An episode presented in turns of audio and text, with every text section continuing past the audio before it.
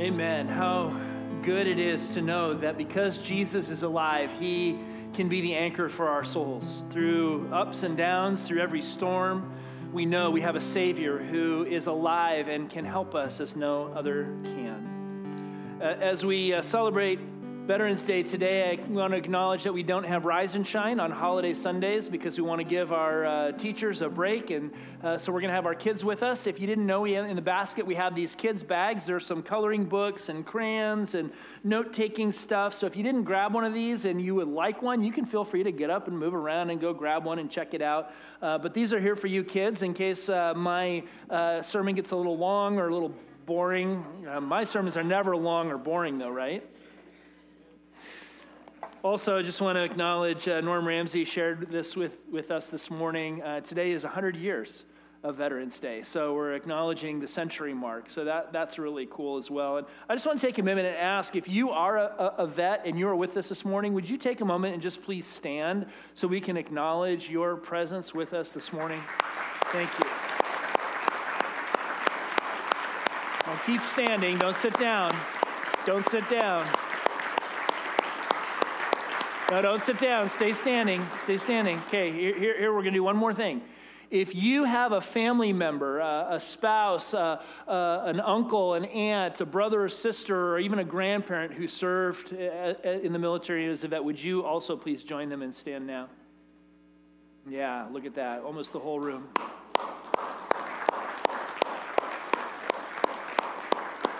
Okay, now you can sit down. Thank you.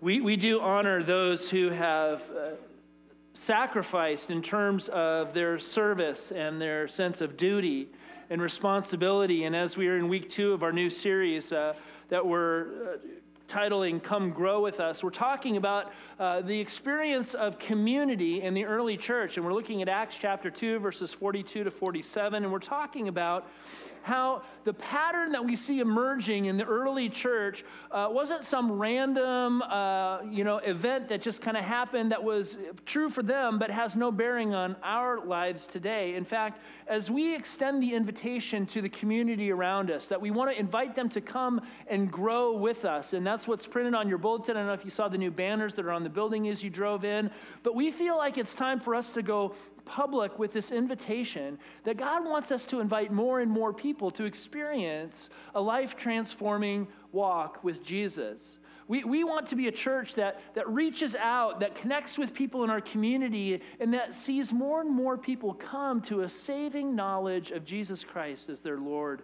and as their Savior. Yet included in this invitation, if you were with us last week, we talked about how uh, there's the assumption that the invitation for, for people to come and grow is that is that we are growing ourselves, right? The invitation is to come grow with us as we grow in Christ.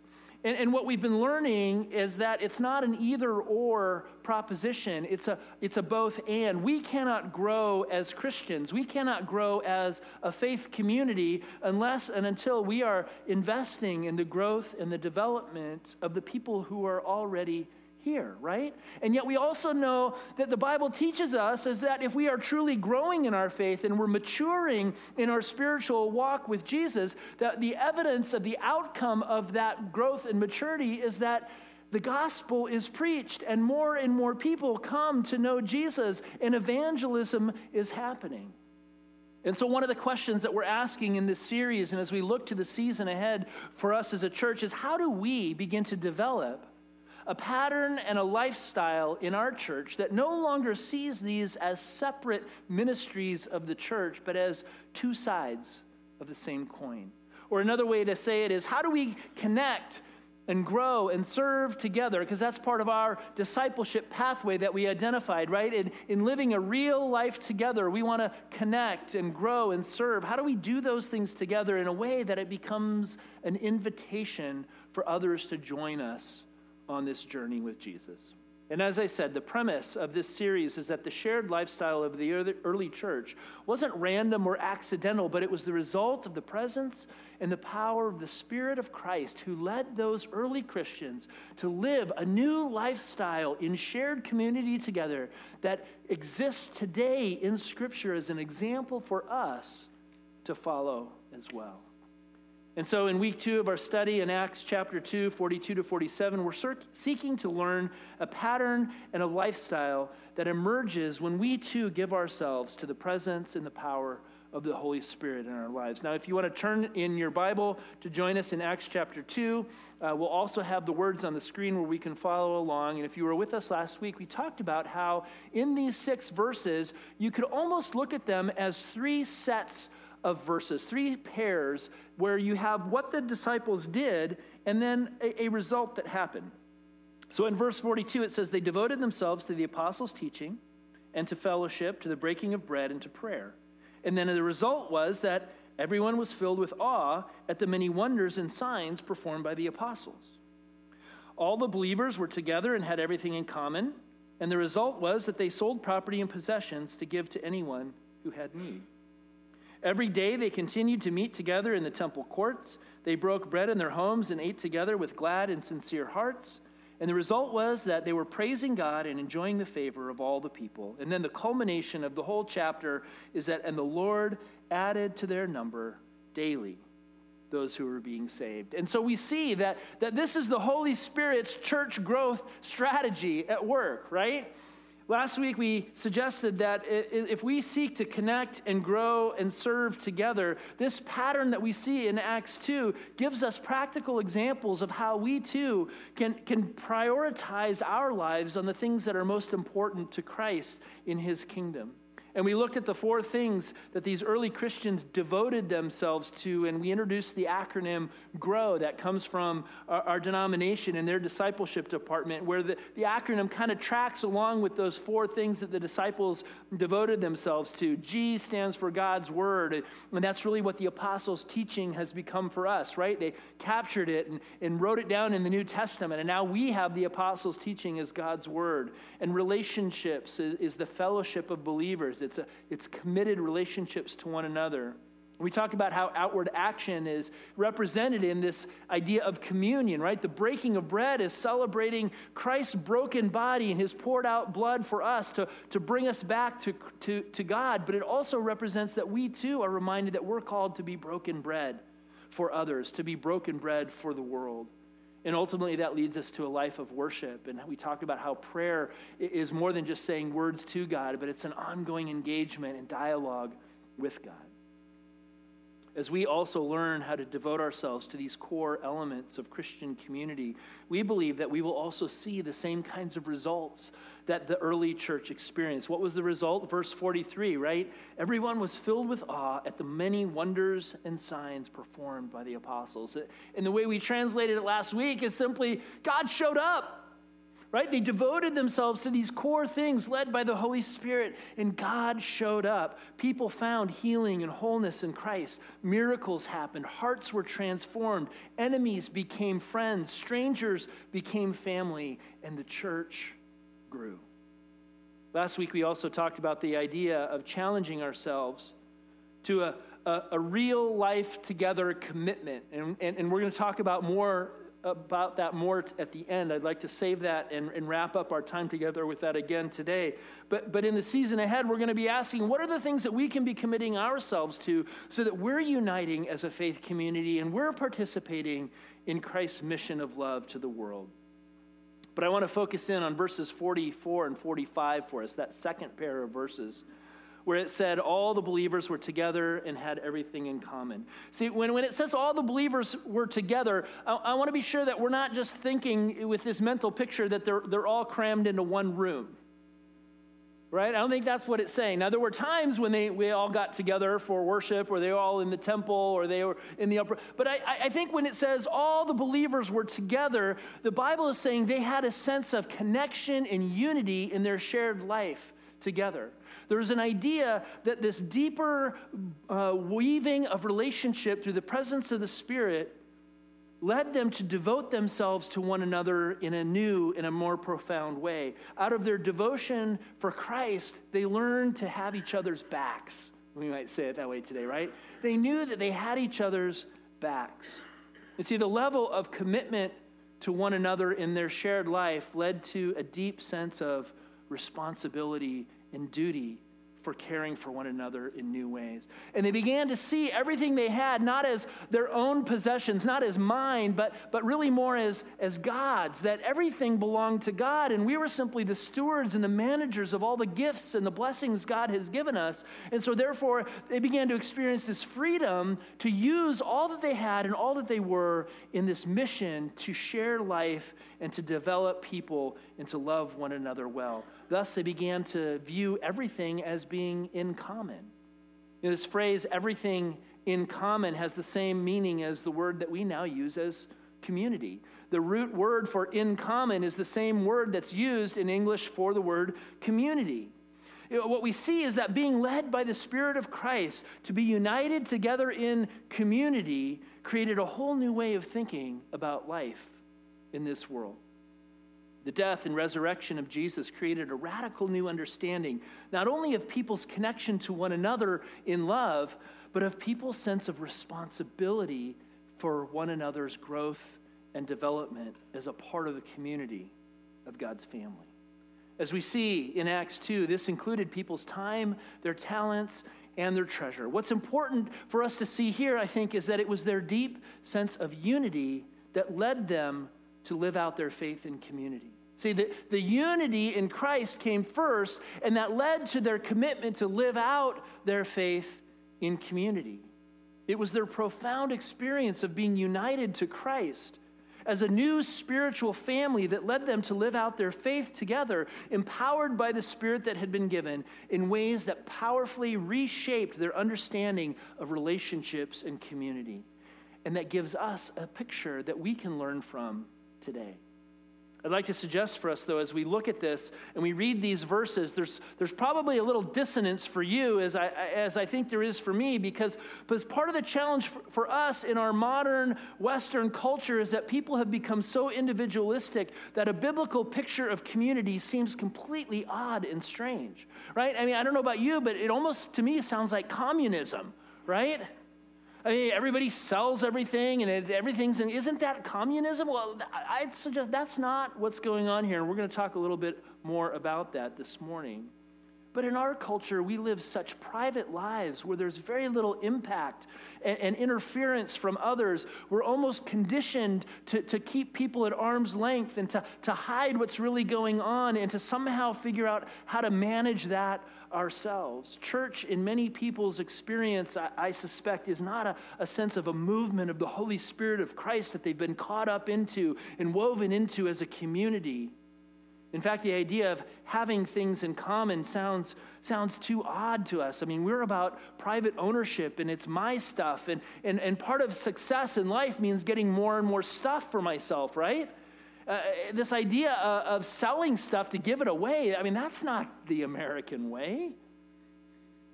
And so we don't even take time, I would suggest, to think about how the Bible might have a real challenge to our current lifestyle as the church today. The idea of commitment to community is completely foreign in a culture that's characterized by increasingly transient relationships. I mean, statistics are showing us now that, that the expectation for workers today is they're going to have at least three, if not five, different jobs in the course of their career, right? And gone are the days when you have a twenty or thirty year career at the same place, and, and you retire with a pension, and you spend your whole life devoted and dedicated to one company or one corporation or, or one area of vocation. And we know that people move from home to home and from one city to another fairly regularly. And even one of the most unifying factors of a community, right? Our football team. Even that's not guaranteed anymore, right? They might pick up and move tomorrow. We're seeing it happen all over the country. My parents live in San Diego, and they're like, what are the Chargers thinking? Right? But but but their motive is profit, right? They're not about the community. They're about the bottom line of making a profit. They're a business. And yet we're so conditioned to think in, in business-like terms and consumeristic terms that I think too often we can approach church with the same kind of the profit mindset, like what's in it for me, right? What do I what do I come to get out of church? And if I'm not getting out of church what I think I should be getting out of, maybe I can go to the church down the street and get something out of the church there. We don't come with a sense of what duty and responsibility do I have to give to this community in order to participate in this movement of the Spirit that wants to weave us together as spiritual family. I, I'd suggest that we can view this as an opportunity for the church in America today, because life without community creates a deep void in people's lives, which the church can fulfill if we learn again to truly practice Christian community.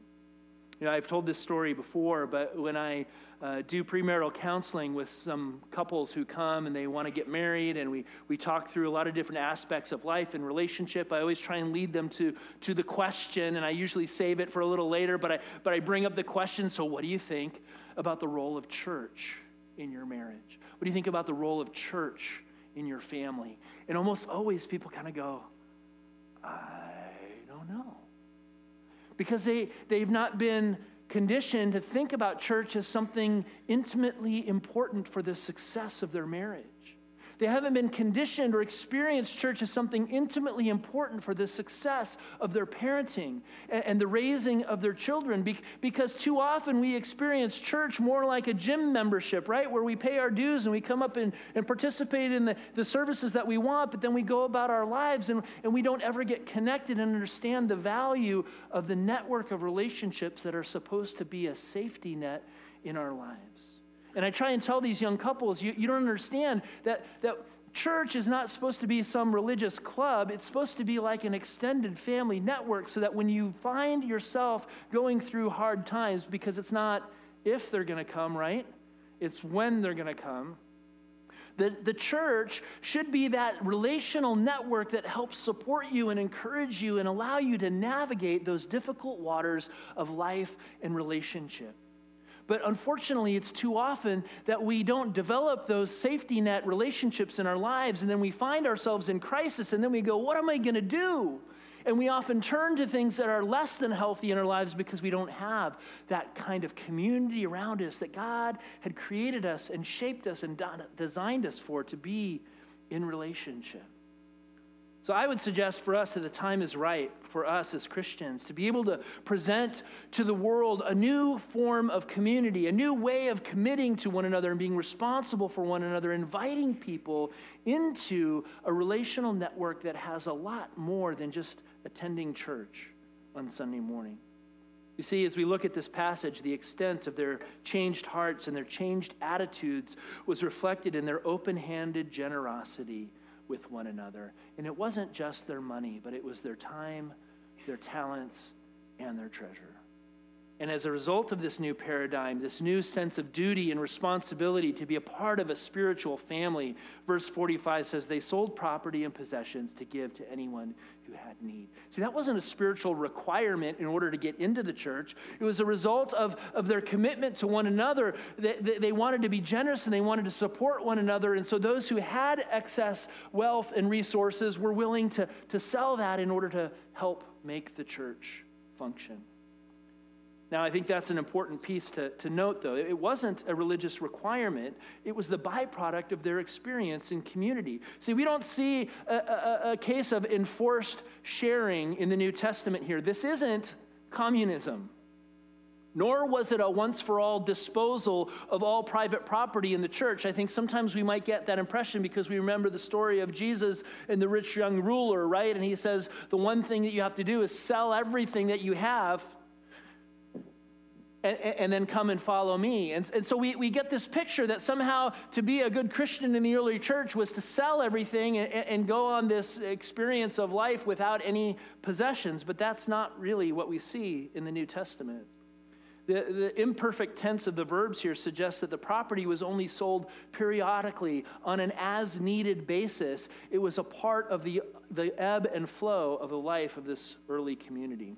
Now, quickly, I don't want to spend too much time uh, in another passage, but Acts four thirty-two to thirty-five kind of confirms this. Luke continues to talk about how they experienced this in the early life of the church, and I think it's instructive for us to see this part.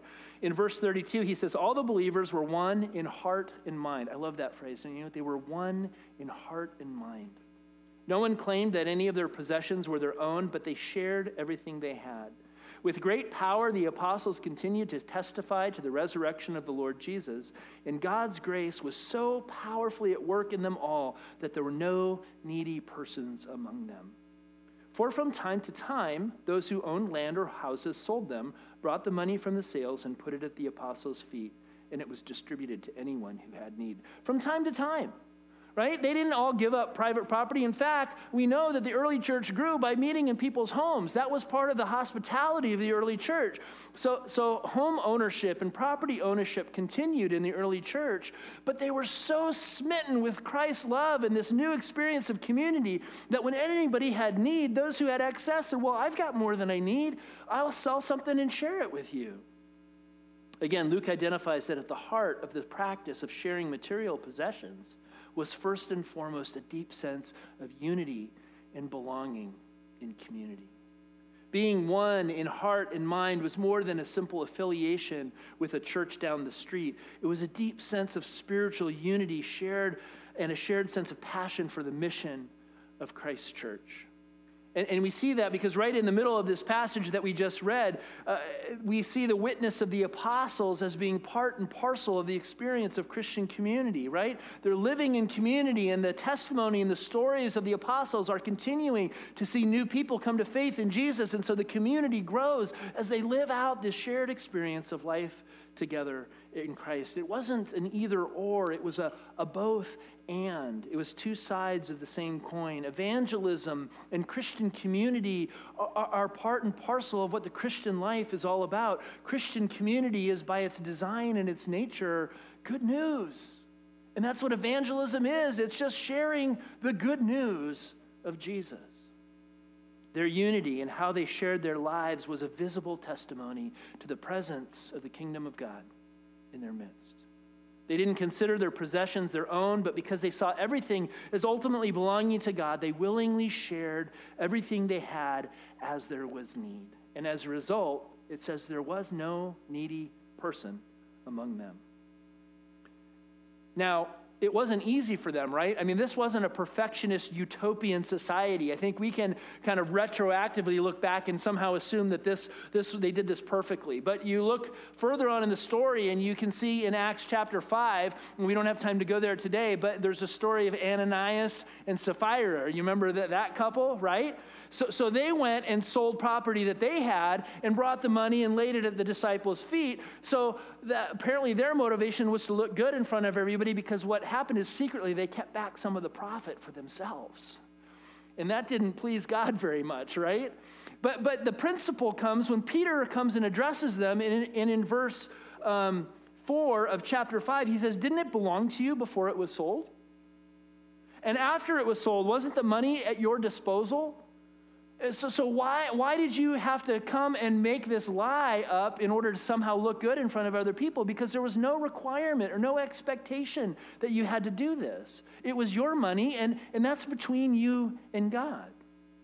And then in chapter six, we, we hear about the Hellenistic widows who are being overlooked in the regular distribution of the food, right? And they said, hey, there's some inequities here. We're not doing this very well. We need to change how we're doing life and practicing this. So it was messy, and they were just real people making difficult decisions in a messy world. And, and aren't we really the same today?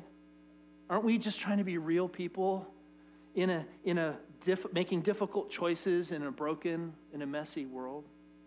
See, there, there's no quick fix, easy answers to how to live this out in our day and in our age. But I think the invitation from, from the story of Acts is, is that we have to be intentional about trying to ask those hard questions and say, how do we begin to creatively live into this in some new ways? And in order to do that, we, we need to do that together. We're simply real people who have to make difficult choices in a broken and a messy world. But our lives have been transformed by the living Christ. And, and is there an invitation for us in the season ahead to have a whole new experience of what Christian community is really intended to be? Now, last week I mentioned that money is the third rail of preaching. If you don't know what the third rail means, if if you have an electric train, uh, there's two tracks that the train rides on, and then there's a third rail on the outside, and that's the electrified rail, right? That's what powers the train, and that's the rail you never want to touch, because if you touch it, you die. So preachers don't talk about money all that often. And yet, as we read this passage here, I don't think we can neglect to talk about the fact that Jesus taught a lot about money. Right? Jesus taught that, that money or, or mammon is always a key obstacle in our spiritual growth, in our relationship with God. He said that you cannot serve both God and money. In Matthew six twenty-four, he said, "No one can serve two masters. Either you will hate the one and love the other, or you will be devoted to the one and despise the other. You cannot serve both God and money." And see, part of living in Christian community, in the way that the Holy Spirit prompted these early Christians to do, challenges us to also now in our days see everything that we own and everything that we possess as not belonging to ourselves, but as belonging to God. And that we are simply the stewards and the managers of the gifts that He has given us. And as such, we're, we're challenged again by this passage to, to see, can we hold our possessions loosely? It doesn't mean that we have to sell everything. It doesn't mean that we have to give up our ownership, but, but we have to understand that our ownership comes with the responsibility to manage those resources in conjunction with our relationship with God through His Holy Spirit. As a response to God's generosity and our participation in His kingdom, I believe the Bible challenges us and is challenging us through Acts chapter two to question, how do we come together as a faith community and make sure that we too are participating with one another fully? The Bible has more than two thousand three hundred fifty verses on money, wealth, and possessions. Do you think it's an important issue for God? I think it is. And why? Because the Bible tells us that money is the number one contributor for our affections against God.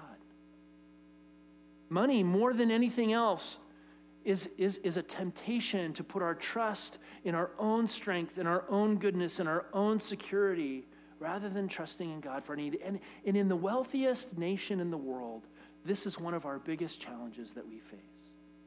Interestingly, statistics demonstrate that as prosperity increases, giving decreases, right? Because the more that we have, the more fearful we are about losing what we have, and so we begin to cling to it more tightly. Another interesting statistic is that the, the more prosperous a culture, the more depressed people get. Because, see, when we put our trust in our wealth, in our financial security, we, we're not putting our trust in the only thing that can really make us happy and give us freedom and joy, and that's Jesus Christ in our lives. And so our very financial security begins to compete with God's effect, God for the affection of our hearts. I heard one pastor say this that really stuck with me. As Christians, we need to give more than the church needs our money. As Christians, we need to give more than the church needs our money, because it's a spiritual issue for each one of us. As we intentionally give to the church, and maybe it's not giving to our church, maybe it's giving to some wonderful Christian cause around the country, it's giving away our resources to be a blessing to help others, it trains us to hold our possessions loosely and to allow God to be the Lord of our lives and to respond to His prompting in our lives. As Christians, it's more important that we learn to give than it is that the church needs our money. Now, I felt like it would be important to also just share how we approach giving here at Faith Covenant Church. If you're newer to the church, this might be important for you to understand, or, or maybe you've been here a while and you, you didn't understand this. But, but here, I would say it this way, okay? At Faith Covenant Church, giving to our church is not required, but it's expected. Giving to our church is not required, but it's it's expected. If you're a part of this community, if this is your church and you regularly attend here, or you're a covenant partner, we expect that you're going to support the church financially. Now, the other side of that, though, is as, as your pastor and anyone on staff, we don't look at what people give. We don't know how much you give. We don't want to know how much you give. All we want to know is whether you give or you don't give, right? Because how much you give, the Bible clearly says, is between you and God. That, that's something that you need to negotiate in the relationship with Jesus through the Holy Spirit as your Lord and Savior, because you're not here to follow Faith Covenant Church. You're not here to follow Kurt Nothelfer. You're here to follow Christ. And, and if you have that same view that, that all of your possessions really belong to God, then, then you need to work out that work that out with Him. And so we have a few people who need to, to know what the numbers are because we have to track it and manage it, but we keep that number very small and we keep that information very confidential. So we don't want to know how much you give. We just want to know, are you giving? Are you participating? Do you have a sense of duty and responsibility to this as your faith community, if this is your faith community? If you're visiting with us, that again, th- this is something that, that we, we grow into as a faith community. At some point, we might hope that you would feel like this is your church and that and that you would want to support it in, in that way. But really, as, as a faith community, are we all in with God and with one another? See, the point is not that it's a religious duty that you have to do in order to fulfill God's to earn God's favor. It's a lifestyle of generosity that is a mark of the spiritual maturity of Christians when they grow in faith. And the other challenge is we're asked to give to so many causes today, right? I don't I mean, I don't think I've made a purchase at a store now where they don't say, hey, would you like to give to such and such? And would you like to give to such and such? And so we, we can experience giving fatigue, right? And so we're sensitive to that. We don't we don't want to do this heavy push that you have to give more and more and more. But we want to say you, you have to be faithfully participating in the community. See, what we see is that sharing financially makes a lot more sense when we come to understand that it's truly among family, right? I mean, when when you make a contribution to some other person, it, it's a lot makes a lot more sense if it's family, right? I, I, Tammy and I, when we were first getting started and, and we moved to Phoenix and we were ready to buy our first house, we didn't have enough money for a down payment. So my parents came along and they said, hey, you know, we would like to help out with some money to help you get a down payment for your house. And we were like, what? No way. That's too much money. You can't. And they're like, no, your family, you're our kids. What, you know, we'd rather spend it on you than, than anything else. Please take it as a gift. And it, it was a pleasing gift for them, and it made sense because we were family, right? And, and that's the perspective that we see. These believers were united in heart and mind. They saw each other as spiritual family. So, of course, if a need came up and people had excess, of course they would want to help. And it was a blessing to give as much as it was to receive. And it became a part of the heart and the character of the kind of community that they lived in.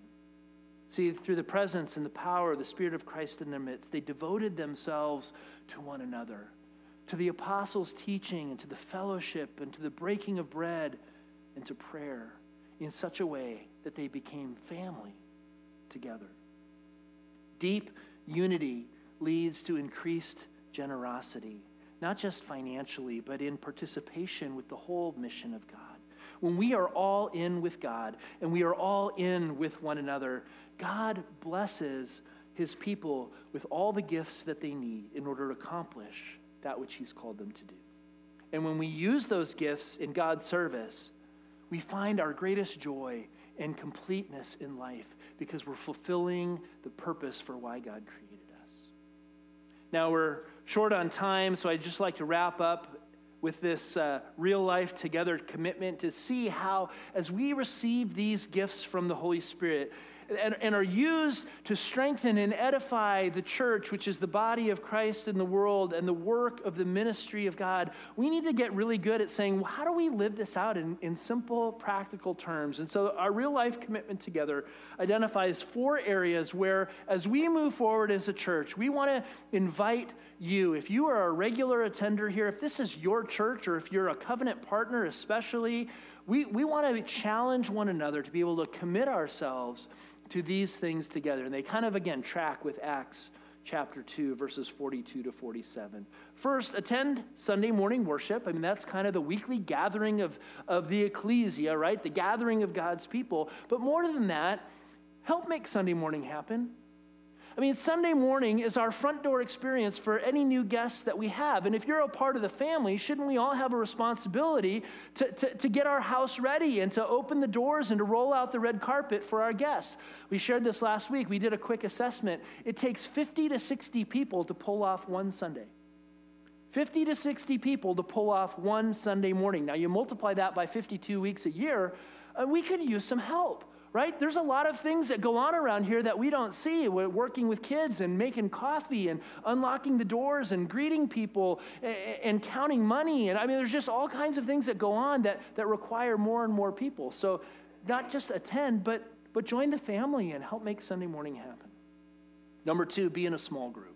We know that we're not a, a large church, but in a church our size, there, you're not going to be able to go deeper unless you get connected with a number of people who really know who you are and that you get to know. That social safety net network that we need in our lives can only happen in smaller groups. And so if you're not in a group of people who you're able to go deeper with, and that could be a group of, you know, eight to fifteen, or it could be a group of just two or three people. It's not the size that matters, it's the intentionality that matters and how you spend your time together. Be in a small group for discipleship. Number three, serve on at least one serving team. Again, like money, we don't want you to serve just to grow the ministries of our church organization. We want you to be serving in some ways that you're using the gifts that God has given you and you're exploring his call on your life. Because we know from experience and from scripture that in serving, we see God using us to be a blessing to others, and we learn how he wants to grow and develop our character and to expand our gifts and using us in ministry. So serving is in some ways a part of our growth in maturity and development. If you're not serving on at least one serving team, now get this, if you serve on a Sunday morning serving team, you get a twofer, right? And finally, supporting the church financially. Again, the Bible clearly teaches that how we handle our money has a huge impact on our own spiritual growth and maturity. And we also know that we can accomplish so much more when we bring all of our time, talent, and treasure together, and we come together as a faith community to pursue God's priorities and mission in the world. It's my hope and my prayer that, that these insights from God's word in Acts chapter two will not only challenge us to see our calling as a church more clearly, but that it will motivate us to devote ourselves to the things that are priorities in God's kingdom so that we can become good news in the world around us. Because if we grow, the church grows. And if the church grows, the kingdom of God grows. And if the kingdom of God grows, then God is glorified, and we participate in fulfilling the greatest honor and calling that we could have as God's creatures, is to bring glory and honor to our Father in heaven. Amen? Let's pray. God, we know that life in this world is messy and difficult. And, and we know, sometimes intuitively and sometimes directly, that, that the relationship networks and the way we do life in America isn't working all that well. We know that people are lost and hurting and isolated and alone. And sometimes we, even as Christians, feel that way as well. God, would you help us to be able to hear your Spirit speaking to us through the words of Acts chapter two this morning, to be inspired to once again renew our efforts, to devote ourselves to Christian community, to be the church in this place in ways that are both life-giving to us and then put us on a path to invite others to experiencing that life-giving community called the body of Christ in the world. And we will praise you for the ways you bless us and heal us and make us light in the darkness. We ask this in Jesus' name.